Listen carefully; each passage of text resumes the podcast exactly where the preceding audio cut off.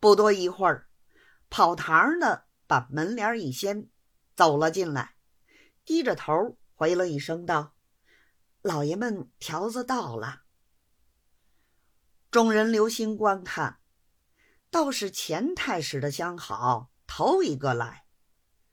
这小子长得雪白粉嫩，见了人叫爷请安。在席的人倒有一大半不认得他。问起名字，王老爷代说：“他是庄儿的徒弟，今年六月才来的。头一个条子就是我们这位钱运翁破的例，你们没瞧见？运翁新进，送他八张泥金抗平，都是楷书，足足写了两天功夫。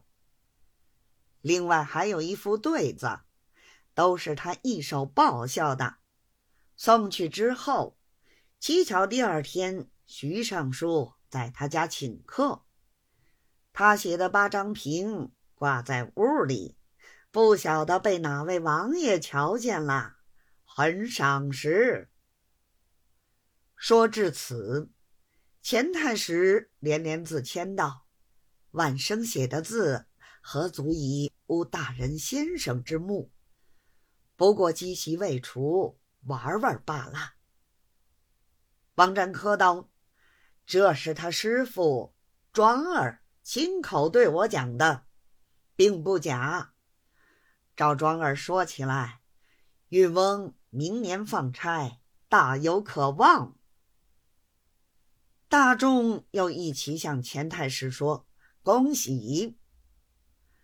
正闹着，在席的条子。都陆续来到，只差的贾大少爷的魁官没来。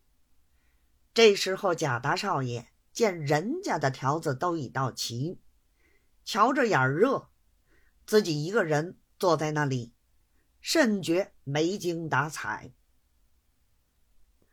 黄胖姑看出苗头，便说：“魁官的条子并不忙，怎么还不来？”正待叫人去催，魁官已进来了。黄胖姑便把贾大少爷指给他。魁官过来请安坐下，说：“今日是我妈过生日，在家里陪客，所以来的迟了些，求老爷不要动气。”虎四爷说道：“你再不来。”可把他急死了！一头说话，一头喝酒。